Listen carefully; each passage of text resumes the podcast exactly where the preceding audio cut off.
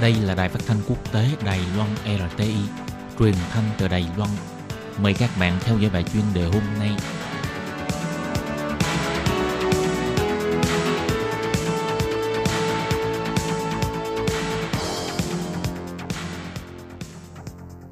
Minh Hà xin kính chào quý vị và các bạn. Các bạn thân mến, hôm nay trong 5 phút chuyên đề, mời các bạn theo dõi một số thông tin về việc mở lại chính sách visa quang hồng cho các đoàn du khách Việt Nam được sửa đổi theo một số quy định mới. Cuối năm ngoái xảy ra sự kiện có 4 đoàn du lịch Việt Nam, gồm có 152 trên 153 người đã bỏ trốn ngay sau khi đặt chân đến Đài Loan. Đã khơi lên sóng to gió lớn trong dư luận, mà đây được coi là sự kiện bỏ trốn tập thể lớn nhất trong lịch sử. Sau đó, cuộc Pháp chế của Viện Lập pháp đề xuất báo cáo nghiên cứu kiến nghị chính phủ nên cân nhắc đến việc thực hiện biện pháp miễn thị thực có điều kiện đối với các quốc gia trong chính sách hướng Nam mới. Cuộc pháp chế nêu ra nhằm thúc đẩy chính sách hướng Nam mới, chính phủ xúc tiến du khách Đông Nam Á đến thăm Đài Loan, đẩy mạnh cái gọi là chuyên án visa quang hồng. Nói cách khác, mở cửa cho công dân của 6 quốc gia bao gồm Ấn Độ, Indonesia, Việt Nam, Myanmar, Campuchia và Lào bằng cách áp dụng biện pháp nhanh chóng cấp visa cho các đoàn du lịch –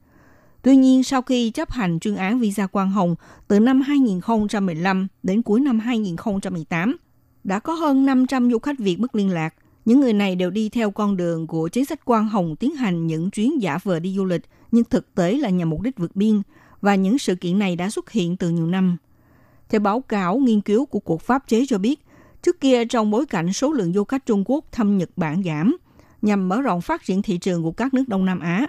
Trước tiên, nước này đã mở rộng chính sách ưu đãi miễn thị thực cho Thái Lan và Malaysia, nên giúp cho tổng số lượng du khách của hai nước Thái Lan và Malaysia đến thăm Nhật Bản cũng tăng lên. Trên báo chí cũng đưa tin chính phủ Nhật vào tháng 6 năm 2014, theo kế hoạch ban đầu là tuyên bố đưa ra quyết định ưu đãi miễn thị thực cho Việt Nam, Indonesia, Philippines. Nhưng cuối cùng với quyết định này chỉ giới hạn cho Indonesia, không có đưa Việt Nam và Philippines vào danh sách hưởng ưu đãi, cho thấy mặc dù đưa ra chính sách miễn visa sẽ ngay tác dụng xúc tiến thị trường du lịch,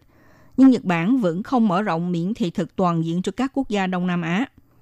Cuộc pháp chế đề nghị mở rộng cấp thị thực có điều kiện dành cho du khách Đông Nam Á, trong đó kể cả Việt Nam. Mặc dù đạt hiệu quả xúc tiến du lịch, nhưng cũng có thể đưa Đài Loan trở thành địa điểm tiện lợi cho băng nhóm phạm tội xuyên quốc gia. Tuy nhiên, để tránh xảy ra tình hình vượt biên và tăng cường kiểm soát quản lý, một mặt lại có thể đạt hiệu quả xúc tiến du lịch – trong chính sách nếu cho rằng thực hiện bằng biện pháp miễn visa vẫn là điều cần thiết, thì nên cân nhắc việc tiến hành sàng lọc với những du khách của nước đối tượng hay là cân nhắc đến vấn đề xây dựng một ngưỡng cửa quy định đối với phí du lịch hoặc yêu cầu đề xuất chứng minh tài chính làm điều kiện tiên quyết để miễn thị thực có điều kiện, hầu tránh việc tái diễn tình trạng du lịch giả vờ mà vượt biên thực tế. Sau khi xảy ra vụ đoàn khách Việt Nam bỏ trốn, khi đó thì Bộ Ngoại giao cũng tuyên bố tạm ngưng cấp visa điện tử cho đoàn du khách Việt Nam đi theo chuyên án Quang Hồng.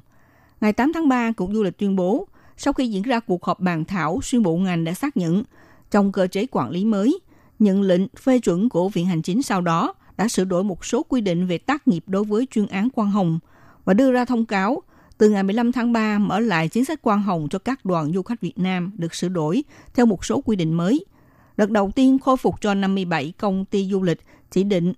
nộp đơn đăng ký tổ chức tour du lịch tham quan Đài Loan. Thời gian thực hiện thử theo chính sách quan hồng sẽ được kéo dài đến ngày 31 tháng 12 năm 2020. Cục Du lịch cho biết trong nội dung sửa đổi gồm có 3 điểm chính, đó là tăng cường điều khoản quản lý kiểm soát đối với công ty du lịch tổ chức đoàn du khách theo chính sách ưu đại quan hồng.